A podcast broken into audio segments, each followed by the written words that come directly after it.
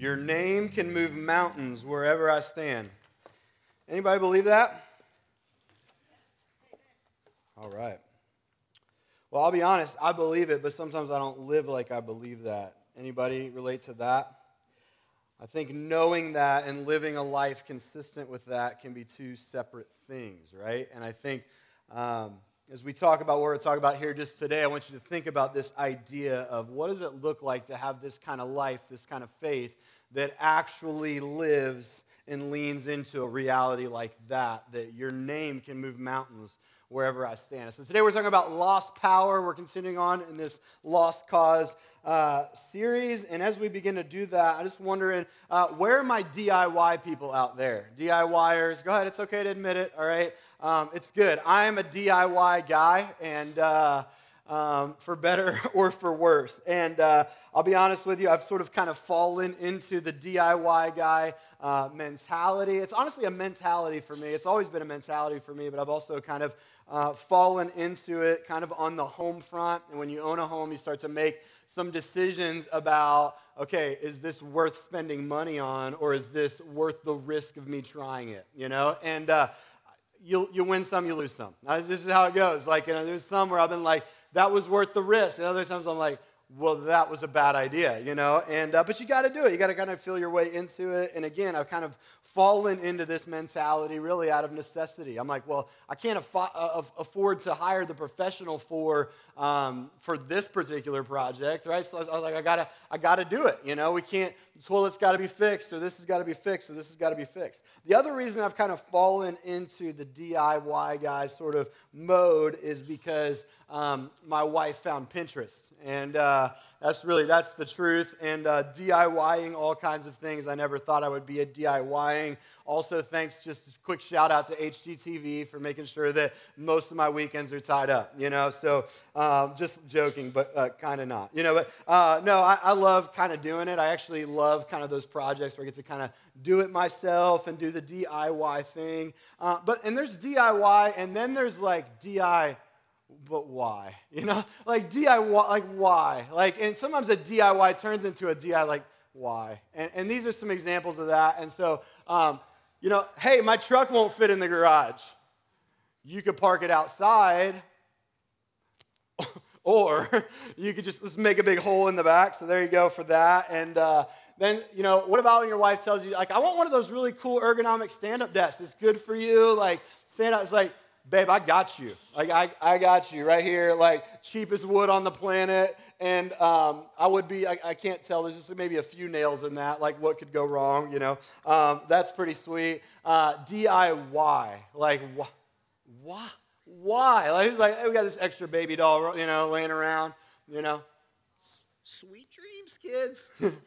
Sleep tight, you know? Uh, and then I don't, I just don't even have words. Like, what did this conversation look like? I mean, it's got a roof and everything. Like, let's put an addition on the home. Or, or, I got an idea. Uh, just pull that van around out back. We got this project's practically done, you know. Home edition in a weekend, you know. So there you go. But um, sometimes DIYs turn into DI like like why? Like just don't. And and by the way, there are things that I'm just gonna be honest with you. I don't do DIY. There's a couple categories, and I tell people this. And one of those categories is um, plumbing. Like, I do not do plumbing because the stakes are too high. Like, I, I'm not gonna flood my house because I think I should be tinkering around with the water, you know? And so occasionally I'll fix little things underneath, but for the most part, plumbing is too high stakes for me. I sit that one out. It's called a threshold, and you gotta know where yours is. Like, my threshold is definitely like I get close to plumbing. The other one is uh, electric. Like, I'm, I'm not gonna burn my house down. I'm also like Steven's happy to get electrocuted just to test things out. Like I'm like he shares those stories. I am not gonna like grab like live wires to see if they're hot. You know, like if I hear him yelling, I'm like, oh, yep, that's the one. Like that's you know, flip flip the thing. You know, but that's not me. I'm not gonna. It's just too high stakes. There's some things that are just too high stakes, and uh, so I stay away from them. Well. Uh, last week we kicked off this series. We talked about this idea of the lost cause. And really, it's kind of this double entendre of, you know, God, the cause of the lost and Jesus' heart for the lost, God's missional heart that God will uh, do whatever he can to pursue us, to find us, to have relationship with us. And so we talked last week that the Son of Man came to seek and save the lost. And then we talked about how God invites us to advance that mission, to participate in that mission, to be sent ones that are living out this mission, to taking that cause upon ourselves and saying, we're part of that cause. We want to continue to see our lives as uh, an extension of fulfilling the Great Commission to help people become disciples of Jesus, to, to meet Jesus. We say around here we want to revolve the world around Jesus one life at a time. That's because we believe that there's nothing more important. There's no cause more important than the cause of Christ than the lost cause. And so that is part of our heartbeat around here. And it should be, honestly, a cause. And Stephen talked about this last week. He really talked about the why. The why is this so important? And uh, really, hopefully, kind of lit a fire underneath us to say we need to approach this cause with great urgency. And so last week was kind of the why. This week, I'm going to begin into, okay, like let's say I'm, I'm bought in. I want to participate in this cause. I want to live for this cause. I'll give my life up for this cause. How do we do that? And I think this is where honestly a lot of us get stuck. Like we know we should, but then stepping into the how, we get stuck. And I think, honestly, that's because we often take a DIY mentality into it. Let me just illustrate it this way. When it comes to DIY, you can kind of get in two different categories. You can either be on one side, and we'll call that side paralysis. You just look at that project and you're like, nope. Like, I don't even know where to get started. Like, I'm not even, I don't even know where to start on this. And so we get stuck. We feel just completely overwhelmed by it. On the other side, you kind of say, hey, I, am in. Like, I'm going to try this. I'm going to I'm going to give it my best effort. But you go and you kind of, you don't know your own thresholds. You don't know your own ability. And you get in over your head. And we'll call this side exhaustion. And I think that with good intentions and the right heart, we can gravitate to either side. And by the way, we could hear a message like last week and just feel stuck. Like, I know I should, be a part of this cause. I know I should share the love of Jesus and the message of Jesus, but like, where do I even start? And then on the other hand, and some of you, because if you're a lot, you know, if you're a DIY kind of guy mentality, you, you sort of overestimate your own ability, you know? And I, I can be guilty of this, right? Like, or you underestimate the stakes, you know? You're like, kind of like, yeah, I got it. Like, I got it. And then you just run full speed at it. You're like, this is an important work. I'm going after it. I'm giving it all I have. And eventually you hit this wall called exhaustion because you went about it in a DIY kind of way. Here's what I want to share kind of for both groups as we get started, as we talk about getting kind of lifted off the ground when it comes to um, you know, taking off into this mission of Jesus, um, the first thing we have to realize is, and this will really be kind of the theme throughout, and we'll talk about what it looks like. I think that we all have to kind of come to grips with the fact that the stakes are too high for DIY. The stakes are too high for DIY. The cause of Christ is not a DIY project. And, and something that's always struck me is this moment where Jesus, before he sends his guys out, and by the way, he's preparing these 12 guys that are going to go be his first missionaries, and he's, he's equipping them. He's spending all this time. I mean, really, the, the, the main emphasis of his ministry was like pouring into this group of people. He's healing people, he's doing all the miraculous things. But if you really weigh out his time, he's like, he is, he's doing leadership development. Like he is getting these guys ready to roll, and he's saying, I'm going to hand this off to you. They don't even realize. They're confused. Like I'm like, you know, often you read and you're like, these guys, like you you pick these guys. Like they're, they're confused the whole time. They always got more questions. They're like, you know, and, and it's like, this is not going to go well, you know? And one of the things that that highlights is, again, it's not dependent on them. But Jesus tells them this. He says, listen, he's preparing to go to the cross, and um, they have no idea. They still think the kingdom is going to come like here and now in this moment. Like they're going to take over the Roman Empire, and like it's going to be, you know, sort of this very ever present, not in the spiritual realm, but in the kind of here and now kind of way um, that, that this is the kingdom that he's talking about. And so they're still confused, but Jesus starts to kind of allude to the fact that he's going away. Like he's going back to the Father, like he's going away, and they're starting to like freak out. They're like, you know, Jesus, look at us. Like we, we need your help. Like, we, you can't just be taken off right now. Like, especially like, and so he starts to, to talk about this. And at one point, he says this He says, Listen, I tell you the truth. It is to your advantage that I go away. Like, hold up a second. What, what do you mean it's to my advantage? We've seen everything you have had the power to do. We are so fulfilled by your presence. Like, what, how is it better if you leave us? And then he says this He says that it is to your advantage that I go away, for if I do not go away, the helper will not come to you. But if I go, I will send him to you.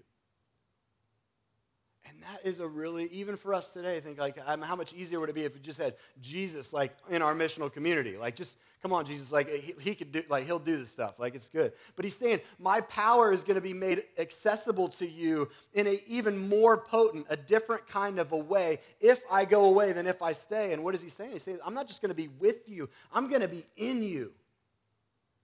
And that is a powerful thing to wrap our minds around is that the Spirit of the living God actually lives in us. And Jesus says, Listen, this is the helper, the one that lives in you. The Spirit of God lives in you. And he goes on to say, Listen, as I've been sent, so I am sending you. Now receive the Spirit. And so, what I want to talk to you about today is how do we tap into that?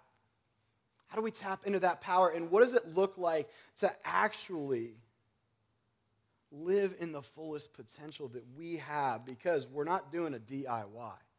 We're depending on the power made accessible to us, the power that lives in us. And even as you're sitting there, it's like, in me too?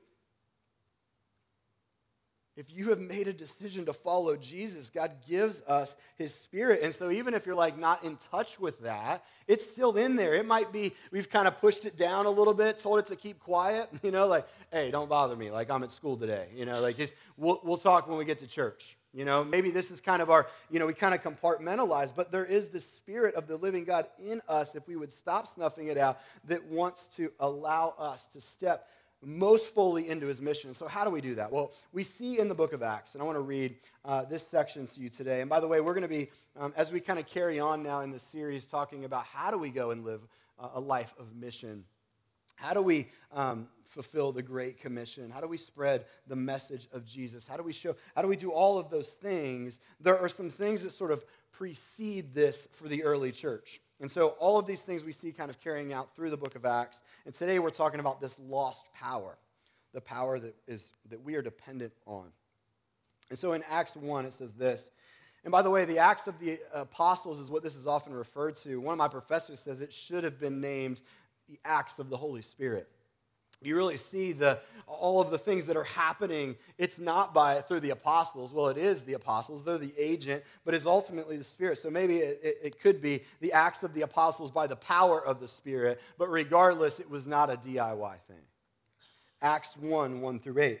In my former book, Theophilus, I wrote about all that Jesus began to do and teach until the day he was taken up to heaven. After giving instructions to the Holy Spirit to the apostles he had chosen, after this suffering, he presented himself to them and gave convincing proofs that he was alive. He appeared to them over a period of 40 days and spoke about the kingdom of God. On one occasion, while he was eating with them, he gave them this command Do not leave Jerusalem, but wait for the gift my father promised, which you have heard me speak about. For John baptized with water, but in a few days you will be baptized with the Holy Spirit.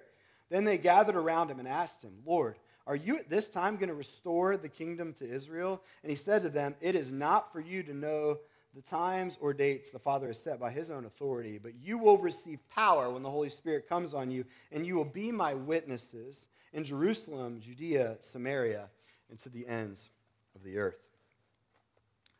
A lot happening there. But we're talking about the inauguration, really the, the beginning of this missionary movement that began with just a few people that is that now we are a part of by extension. And so how did this all unfold?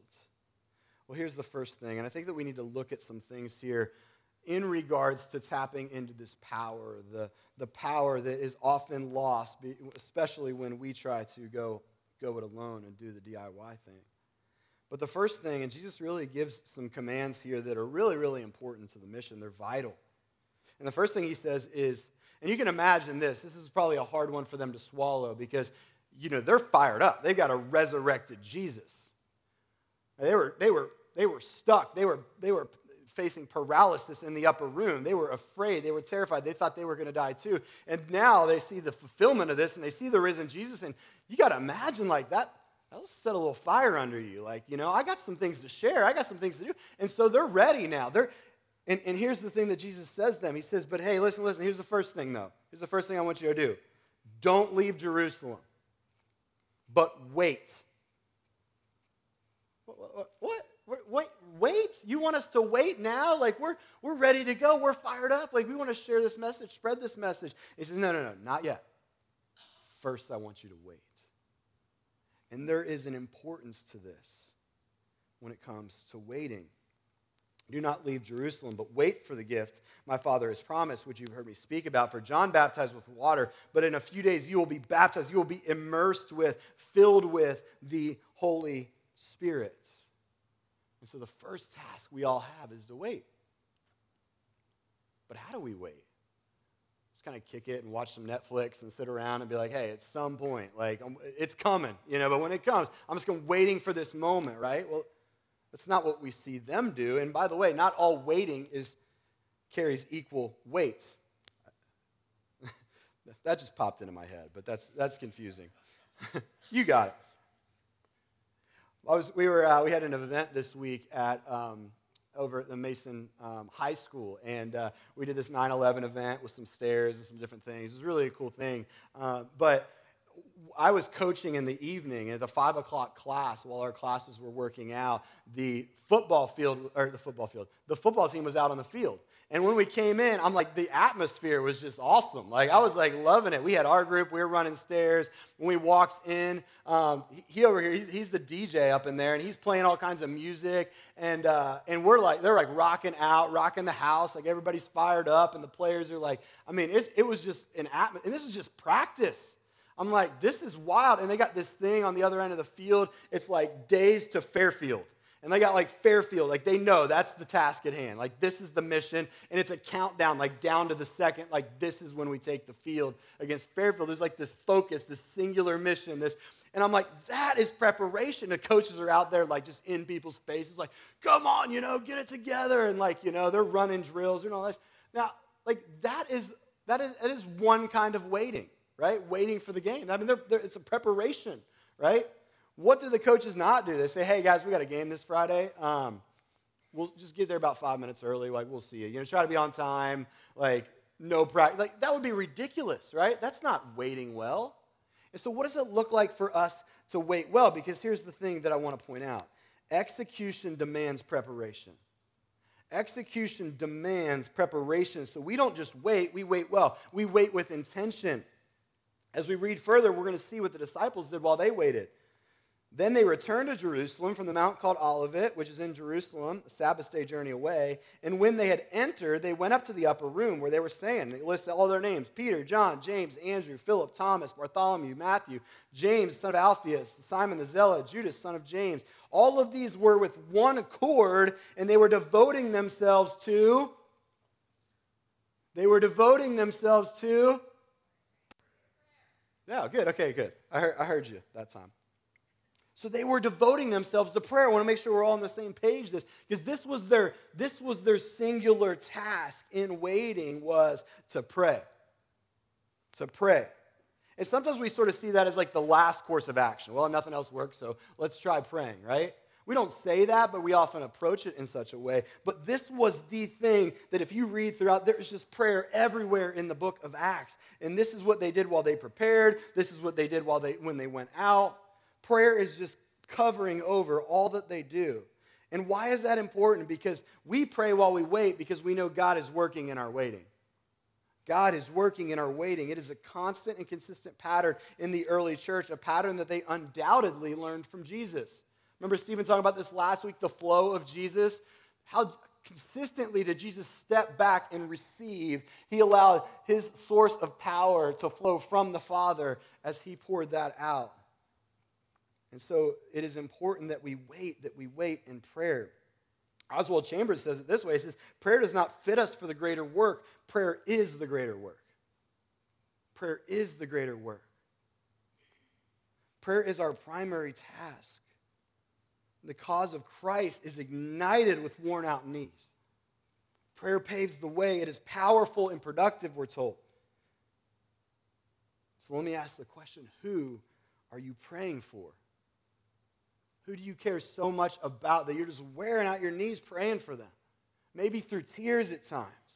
Because some of you, you're waiting on somebody. You're like, I know at some point they're going to get it, but I got to, right now, it's my job to just go charge hell with a squirt gun and just, man, I'm just going to pray, pray, pray. I'm going to do everything I can. 1 Timothy 2, 1 through 4 says, I urge then, first of all, that petitions, prayers, intercession, thanksgiving be made for all people. For all people, for kings and those in authority, that we live peaceful and quiet lives and in all godliness and holiness. This is good and pleases our Savior, by the way, who wants all people to be saved and to come to a knowledge of the truth. So, what's our job? Pray. And I could tell you many names that I wrote in my prayer journal. Those same names are now written in heaven, and it has nothing to do with me. It has nothing to do with me. And I was recounting some of those stories just to be encouraged about how encouraged by how God is moving one of my friends was a guy that lived up the street from me. We called him Ronnie. He's one of our uh, real close buddies. He actually came to Access here a few years ago when he was just kind of at a, a, a pivotal kind of crossroads moment. But Ronnie's one of these guys that was just, I don't know, know why. It was just one of those guys God put specifically on my heart, and I prayed for him a lot. Ronnie is now two and a half years clean and sober, joyfully serving Jesus. I'm telling you, look at this guy. This guy three years ago, and you're like, not gonna, it's just not there. He's not, something happened in his life. And not because of anything I did. I just showed up and, and said, God, I'm, I'm with you in this. I, I pray for him. And he writes me this. He says, I found a relationship with God, and I truly believe that that is why my life has turned around. I'm working in the field helping other addicts recover now. I've found my purpose. It feels so good. The power of God made available to us through prayer is productive. It's effective. I think about my friend Kyle, and one time God kind of urged me. He said, Okay, I know you've been praying for Kyle, but um, I want you to tell him you're praying for him. I want you to call him right now and ask him how you can pray for him. And I'm like, that conversation could get weird, you know, like, and, uh, but I did it. And I called him, and he goes, Hey, just pray that I find what I'm looking for. I can do that. He's found what he's looking for.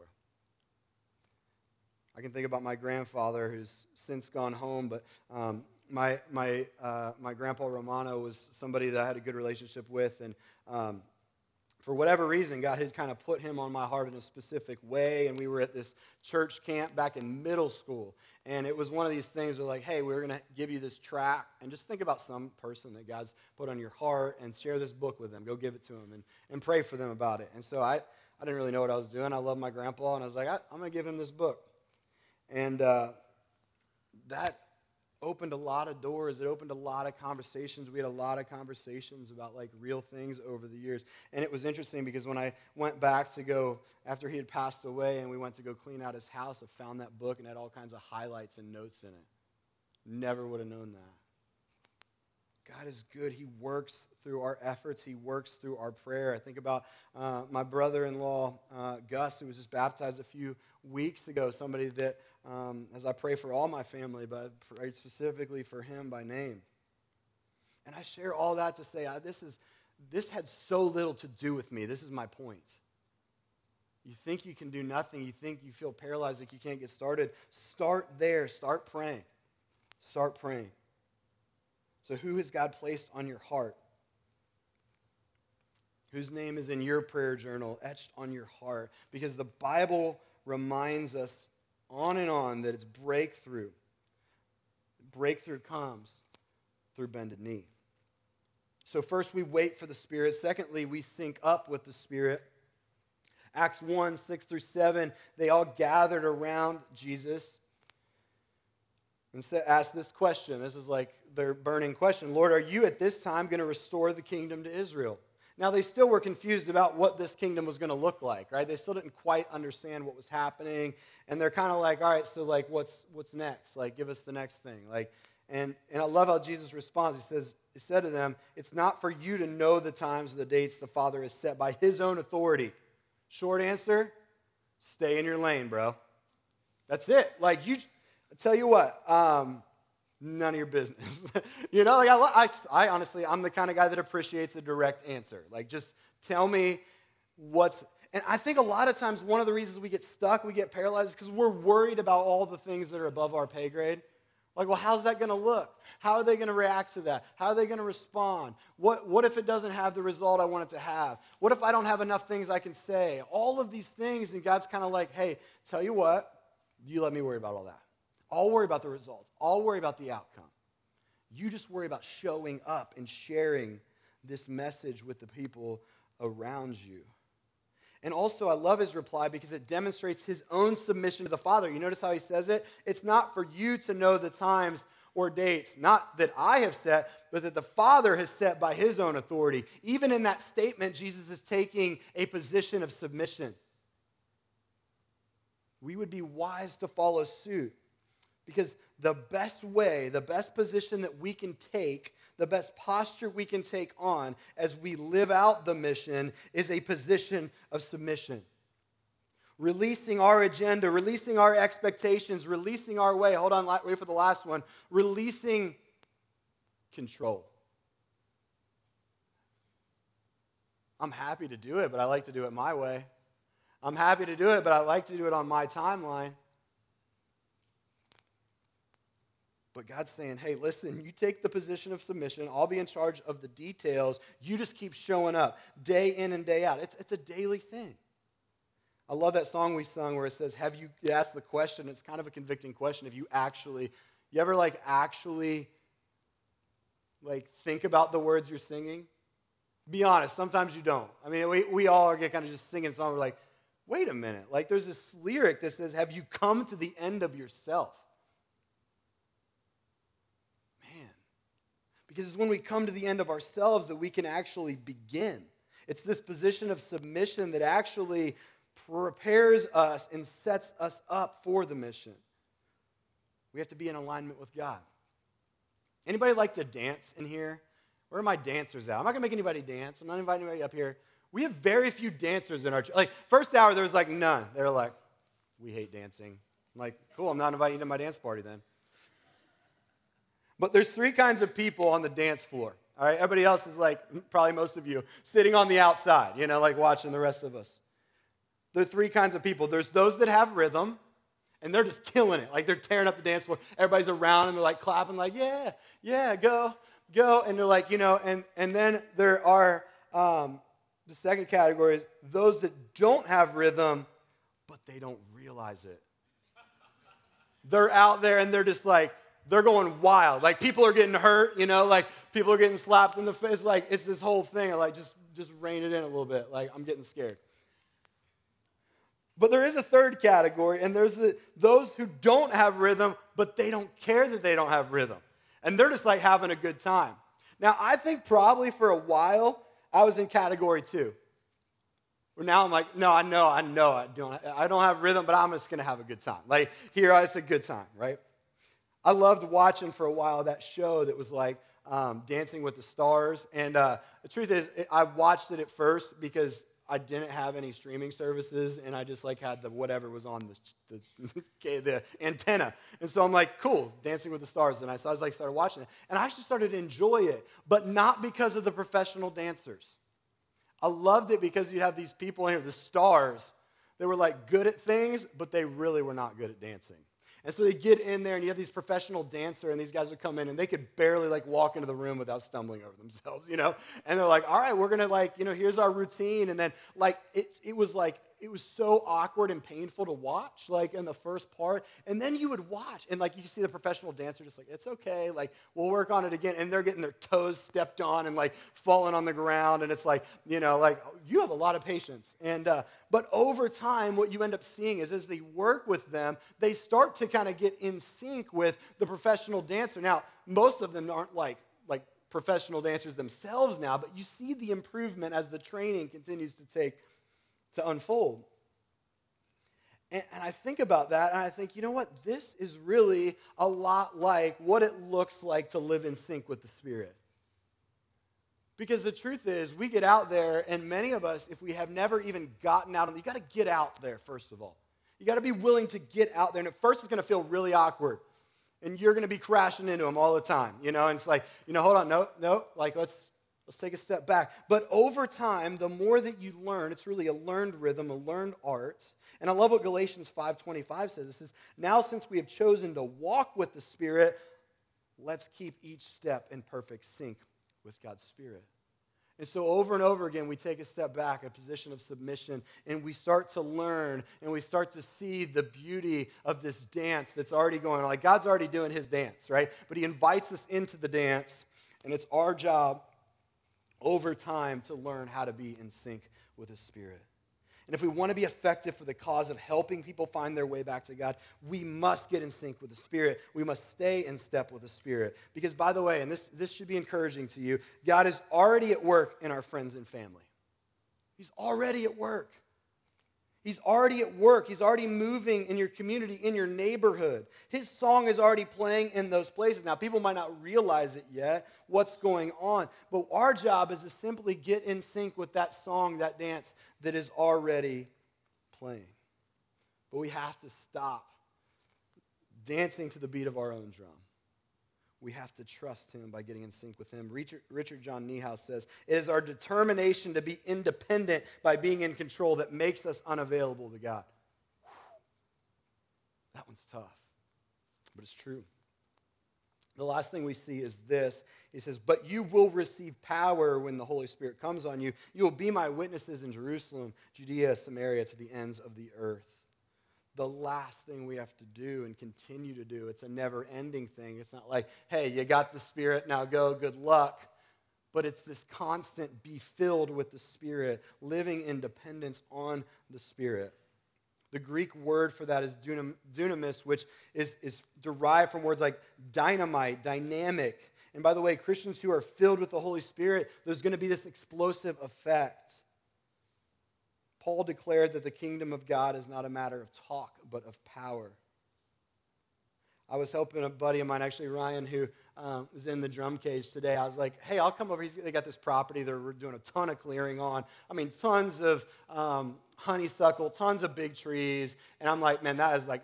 I'm telling you right now, like, please invite me to come because I love just like cranking up a chainsaw and like rip roaring stuff down. Like I'm like I can do that all day. Like and so I was like I'm like, if you don't invite me, like, we're not friends anymore. No, uh, not really. But basically, I was just like, come on. And so he invited me over, and he's like, okay, cool. Um, I'm like, I'll, I'll bring my stuff. I'll bring my chainsaw. He's like, okay, cool. I got a saw too. And uh, I get over to his house. I mean, there's tons of stuff to cut down. And I get over there, and uh, he takes out his saw, and uh, I'm like, uh, what's that for? and he's like, oh, we're going to cut some stuff down. And I'm like, what, what are we cutting? Are we cutting all this stuff down? Like all these trees? He's like, yeah. He said, this thing says, it says on the box that you could cut down 84 three inch stumps. And I'm like, there ain't no way that is cutting down. I just looked at him, I said, um, I can tell you right now, you're going to be buying a chainsaw by the end of today. Like, just mark my words, like, you're going to buy a chainsaw by the end of the day. And so I fired up, like, I like my gas powered chains. I'm just like, like ripping stuff down. He's over there, like, he'd cut one down, and then he'd be like, oh, shoot, I got to go recharge the battery, you know? Like, right back, plug it in. And uh, it was like over and over again. And by the end, bottom line is he has a chainsaw now. So that, that's really the moral of that story. But how often do we come with kind of these, these things in our hands, like we're like, this is, this is kind of what I'm charging out there with. And we, we come with kind of our limited skills, our limited wisdom, our limited ability, our little bit of charisma and creativity. And we're like, hey, God, like, let's go. He's like, just hand me that. You know, it's like my buddy Joe when I do, and he does work with me. One time I had my toolbox, and he's like, "Hey, grab me a hammer," and uh, and I brought him one of the hammers out of my toolbox, and he's a carpenter, and I brought it to him, and he goes, "Boy, what what you bring me that little toy hammer for?" I'm like, "That's right." So we bring our little toy hammers. We bring our little. I called that a suburb saw. I'm like, "You're gonna get a country saw here pretty soon," and uh, and he has, but. Um, But we bring that stuff and we think that we're going to, and maybe for a little while those things are effective, but you will find your threshold. And so we have to, and by the way, there's nothing wrong with knowledge and skill and, and education and all of these things, strategy, all of these things, right? But it is that is not the power on which we depend. And so let me just give you one more thing as we conclude today. Let me say something that hopefully frees you up more to fully step into mission. It's not meant to discourage you. It's not up to you. It's not up to you. Now, you have a part to play. You have a part to play, but it is ultimately not up to you. It's not your wisdom or argument that's going to convince anyone. It's not your inspiration or passion that will convict anyone. It's not your power that will ultimately compel anyone. It's not you that will change anyone. There is freedom in that. You get to participate.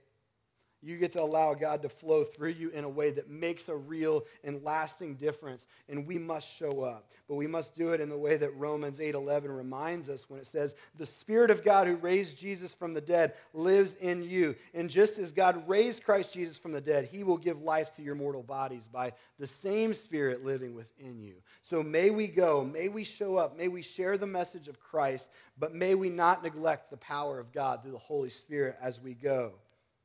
You will be my witnesses, Jerusalem, Judea, Samaria, and to the ends of the earth. That's what's at stake. That's what's at stake here. And I can just tell you right now that the stakes are way too high for DIY. We have got to depend on Him. Show up we must, share we must, proclaim we must, go we must. But may He go before us. And that's what I'm going to ask that we just uh, pray together uh, and lean into. If you would stand with me, actually, as we close in prayer, and uh, we'll pray, and then we've got one more song we're going to sing out together. Father God, we thank you for just your goodness, just your constance in our life, God. We thank you for the displays of power that you have demonstrated to us and in us, God. And we ask, God, that that same power would flow through us. God, I pray that you would continue to convict us. Etch those names on our heart of people, God, that you are desperately wanting to reunite with. And God, help us to have the freedom to know that, God, you care about those people far more than we do. We just need to step in and join you, God, in what you're trying to accomplish. And so help us to be obedient in that. Help us to pray consistently, God. Help us to wait for you to lead the way and wait intently in prayer, God. Help us to live in step with your Spirit. So, Holy Spirit, I just pray, God, just would you allow us to submit to you? We submit to you. I pray, Holy Spirit, would you fill us as we go.